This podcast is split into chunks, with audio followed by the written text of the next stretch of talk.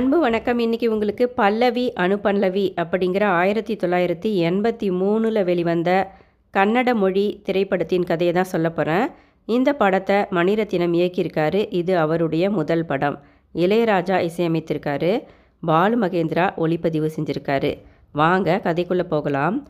பெங்களூரில் அனு திருமணமாகி தன் கணவர் குமாருடன் வசித்து வந்துக்கிட்டு இருக்கா. அன்பான கணவன் நல்ல வசதியான நிறைவான வாழ்க்கை அணுவுக்கு. ரெண்டு பேருக்கும் ஒரு ஆண் குழந்தை இருக்கிறான்.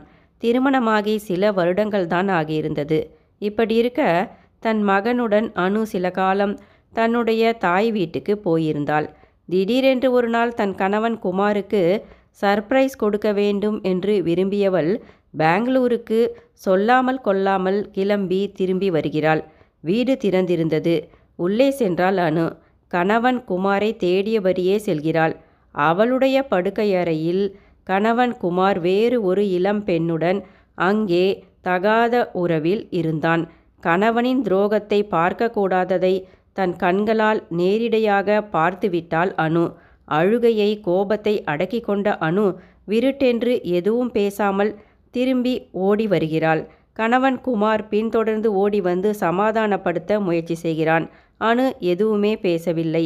அவனை வெறுப்புடன் ஒரு பார்வை பார்த்து முறைத்துவிட்டு இனி என்னை நீங்கள் தொடக்கூடாது என்று கத்திவிட்டு வருகிறாள் அனு பிறகு அணுவின் கணவர் குமார் அணுவுக்கு ஒரு மன்னிப்பு கடிதத்தை எழுதியிருந்தான். என்னை மன்னித்து விடு அனு சபலத்தினால் நான் இப்படிப்பட்ட ஒரு துரோகத்தை செய்துவிட்டேன். மன்னித்து மறந்துவிடு. இனி உனக்கு என் உயிருள்ளவரை உண்மையாக இருப்பேன்.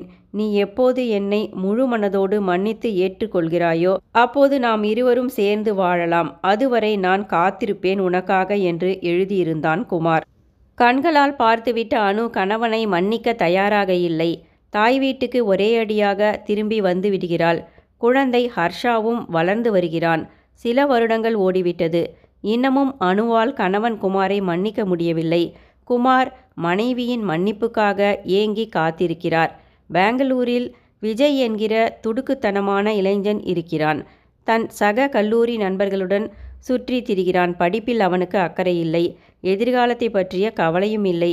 பெற்றோர்களின் வற்புறுத்தல்களுக்காக படித்து வருகிறான். ஒரு பாராட்டு விழாவின் பார்ட்டியில் விஜய் மது என்கின்ற ஒரு கல்லூரி மாணவியை சந்திக்கிறான்.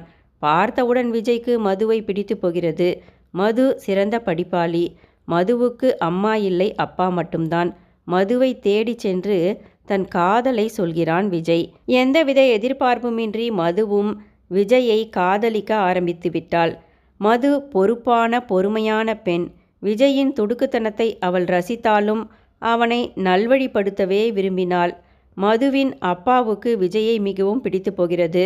மது விஜய் காதலுக்கு மதுவின் அப்பாவுடனே சம்மதமும் தெரிவித்து விடுகிறார். தட்டு தடுமாறி விஜய் எப்படியோ கல்லூரி படிப்பை முடித்துவிட்டான். தன் தாய் தந்தையரிடம் காதலி மதுவை அழைத்து கொண்டு போய் அறிமுகம் செய்து வைக்கிறான் விஜய். விஜய் மதுவை இப்போது திருமணம் செய்ய விரும்புவதாக பெற்றோர்களிடம் தெரிவிக்கிறான்.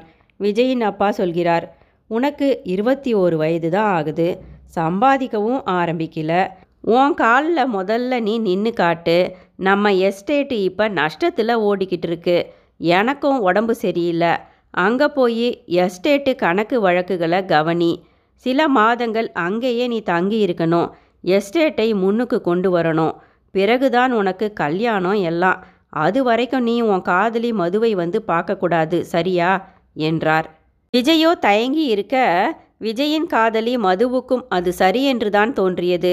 உண்மையில் மதுவுக்கும் கலிஃபோர்னியா யூனிவர்சிட்டியில் எம்எஸ் மேல் படிப்பு படிக்க ஃப்ரீயாக படிக்க ஸ்காலர்ஷிப் கிடைத்திருந்தது. படிப்பா காதலா என்ற போராட்டத்தில் மது. தன் காதலன் விஜயை பிரிய மனமில்லாமல் படிப்பை கைவிட்டு காதலன் விஜயை திருமணம் செய்து கொண்டு செட்டிலாக முடிவு செய்துதான் விஜயின் பெற்றோர்களை வந்து சந்தித்திருந்தாள். இது விஜய்க்கு தெரியாது. இப்போது விஜய்க்காக இன்னும் சில மாதங்கள் காத்திருக்க முடிவு செய்தால் மது. விஜய் எஸ்டேட்டுக்கு புறப்பட்டு செல்கிறான். எஸ்டேட் வேலைகளில் மும்முரமாக மூழ்குகிறான். தொடர்ந்து விஜய் பெங்களூரில் இருக்கும் தன் காதலிக்கு காதல் கடிதங்களை எழுதிய வண்ணமே இருந்தான். காதலி மதுவும் அவன் அனுப்பிய ஒவ்வொரு கடிதங்களையும் பல முறை ரசித்து படித்து ஏங்கி காத்து கொண்டிருந்தாள். இங்கு விஜயின் எஸ்டேட்டுக்கு அருகில் இருக்கும் ஒரு பெரிய பணக்கார வீட்டில்தான் அணு இருந்தாள். அது அணுவின் அம்மாவுடைய வீடுதான். அணு கணவன் குமாரை பிரிந்து தன் தாயுடன் தன் ஐந்து வயது மகன் ஹர்ஷாவுடனும் வாழ்ந்து கொண்டிருந்தாள் அங்கே. பொழுதுபோக்குக்காக விஜய் அணுவின் மகன் ஹர்ஷாவுடன் பழகி விளையாட ஆரம்பிக்கிறான். அப்படியே அணுவின் வீட்டுக்கும் சென்று பழக ஆரம்பித்து விட்டான் விஜய். அணுவின் வீட்டு லேண்ட்லைன் ஃபோனுக்கு தான் விஜயின் காதலி மது அடிக்கடி ஃபோன் செய்வாள். அணுவும் தனது இருபத்தி எட்டு இருபத்தி ஏழு வயதை மறந்து விஜயை கிண்டல் கேலி செய்வாள். அவனுக்கு சரிசமமாக பழகுவாள். விஜய் அணுவின் நட்பு அதிகரித்து கொண்டிருந்தது. குழந்தை ஹர்ஷாவும் விஜயுடன் நன்றாக பழகி விளையாட ஆரம்பித்து விட்டான். முன்பெல்லாம் விஜய் பேசுவதை காதலி மது கேட்டுக்கொண்டே இருப்பது போல இப்போதெல்லாம் அணுவின் அறிவுபூர்வமான நக்கல் நையாண்டி கலந்த பேச்சை வாயை பிளந்து கேட்டுக்கொண்டே இருக்க ஆரம்பிக்கிறான் இளைஞன் விஜய். அணுவுடன் பழகுவது பேசுவது ஊர் சுற்றுவது அவனுக்கு மிகவும் பிடித்திருந்தது. குடும்பத்தையும் காதலி மதுவையும் பிரிந்திருப்பது அவனுக்கு இப்போதெல்லாம் ஒரு பொருட்டாக தெரியவில்லை. விஜய் தன் காதலி மதுவுக்கு கடிதங்கள் போடுவதை குறைத்து கொண்டே வருகிறான். அணுவுடன் பழகுவதனால் சுற்றுவதனால் நேரத்தை செலவிடுவதனால் காதலி மதுவை நினைக்க அவனுக்கு நேரமில்லை. அவனது மனம் மதுவை விட்டு இப்போது அணுவின் மீது மையம் கொண்டு விட்டது இத்தனைக்கும் அணு திருமணமானவள் ஒரு குழந்தைக்கு தாய். அவனை விட பல வருடங்கள் வயதிலும் மூத்தவள். இது எல்லாம் விஜய்க்கு தெரியாமல் இல்லை. அணு மீது அவனுக்கு இருப்பது க்ரஷ் அதாவது ஒருவித ஈர்ப்பு. அந்த ஈர்ப்பு மிக சக்தி வாய்ந்தது. அது வலிமையானது. அணுவை பொறுத்தவரை தன்னை ஏமாற்றிய கணவன் குமாரின் நினைவுகளின் தொல்லையிலிருந்து விடுபட விஜயின் நட்பு அவளுக்கு உதவியாக இருந்தது. நீண்ட நாட்களாய் பதில் சொல்லாமல் இருந்த மனைவி அணுவுக்கு அவளது கணவன் குமார் இப்போது டைவர்ஸ் நோட்டீஸ் அனுப்பி வைத்திருந்தான். அதனால் அதிகமாக அழுத அணுவுக்கு ஆறுதல் சொல்ல ஆரம்பிக்கிறான் விஜய். அணுவுடனான விஜயின் நட்பு அருகாமை அவனது மனதை மாற்றிவிட்டது. அணுவையே தனது வாழ்க்கை துணையாக ஏற்கும் அளவுக்கு அவனுக்கு தைரியம் வந்துவிட்டது இப்போது. இங்கு தனக்கு கடிதம் எழுதாமல் ஃபோனும் செய்யாமல் இருக்கும் காதலன் விஜயின் பிரிவை தாள முடியாத மது தன் தந்தையை அழைத்து கொண்டு விஜயை பார்க்க கிளம்பி வர ஆரம்பிக்கிறாள். விஜயும் அணுவும் ஊர் சுற்றுவதை அந்த ஊரைச் சேர்ந்த இளைஞன் ஒருவன் கிண்டல் செய்ய ஆரம்பிக்கிறான். விஜயை சரியான பொம்பளை பொறுக்கி என்பது போல பேசி அவமானப்படுத்துகிறான் அந்த இளைஞன். விஜய் அந்த இளைஞனை கோபத்தில் அடித்து விடுகிறான். அன்று இரவே விஜயின் வீட்டுக்கு அடி வாங்கிய அந்த இளைஞன் தனது ஆட்களை அழைத்து வந்து விட்டான் வந்தவர்கள் விஜயிடம் சண்டையிட வந்தனர். எவ்வளோ தைரியம் இருந்தா எங்க ஊர்க்கார பையன் மேலே நீ கையை வைப்ப? கேட்க ஆள் இல்லைன்னு நினச்சியா? கல்யாணமான பொண்ணோட சுத்தனது உன்னோட தப்பு. அதை தட்டி கேட்டதுக்கு எதுக்கு நீ கையை ஓங்குற என்றனர் அனைவரும் விஜயை பார்த்து. கோபப்பட ஆரம்பிக்கிறான் விஜய். பதிலுக்கு கத்தவும் ஆரம்பித்தான். அது என்னோட பர்சனல். நான் அணுவை காதலிக்கிறேன்.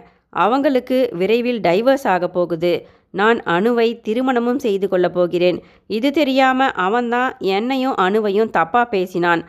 அதனால தான் அவனை நான் அடித்தேன் அப்படின்னு பதில் சொல்கிறான் விஜய். வந்த ஊர் மக்கள் திரும்பி செல்கின்றனர். அப்போது அங்கு விஜயை பார்க்க வந்திருந்த விஜயின் காதலி மது இதை கேட்டுவிட்டு அழுதபடி உடனே தன் தந்தையுடன் பெங்களூருக்கு திரும்பி சென்று விட்டாள் அமைதியாக.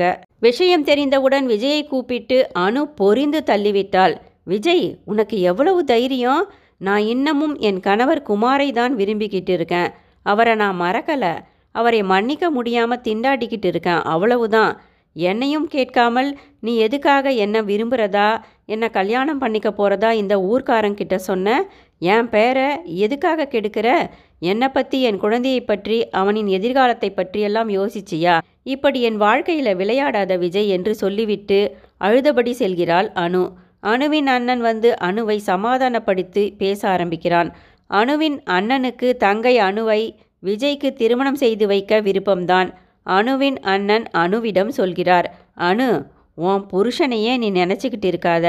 அவன் உனக்கு துரோகம் செஞ்சிட்டான். அது மட்டும் இல்லாமல் டைவர்ஸ் நோட்டும் அனுப்பி வச்சிட்டான். விஜய் நல்ல பையனாக இருக்கான். உன்னை விரும்புகிறான் வேற என்ன? உன் பையனையும் நல்லா கவனிச்சுப்பான். உன்னை விட சின்ன பையனாக இருக்கிறானேன்னு தயங்காத. இதெல்லாம் சகஜமாயிக்கிட்டு வருது. உனக்கு அவன் மேலே விருப்பம் இருக்கான்னு மட்டும் யோசி.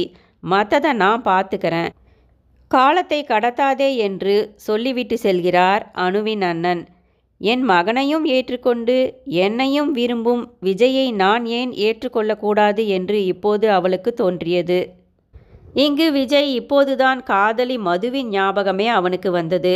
அணுவுக்கு என்னை பிடிக்கவில்லையா? அணு மீது எனக்கு இருப்பது உண்மையிலேயே காதலா? எனக்கு அணுவின் அருகாமை பிடித்திருக்கிறது. ஆனால் அணுவை மனைவியாக என்னால் அவளோடு உரிமையோடு பார்த்து வாழ முடியுமா என்று குழம்பினான் விஜய். அப்போது அணுவின் கணவர் குமார் அணுவை தேடி வந்துவிட்டார். குமாரை அடையாளம் கண்டுகொண்டு அணுவிடம் குமாரை அழைத்துச் சென்றான் விஜய்.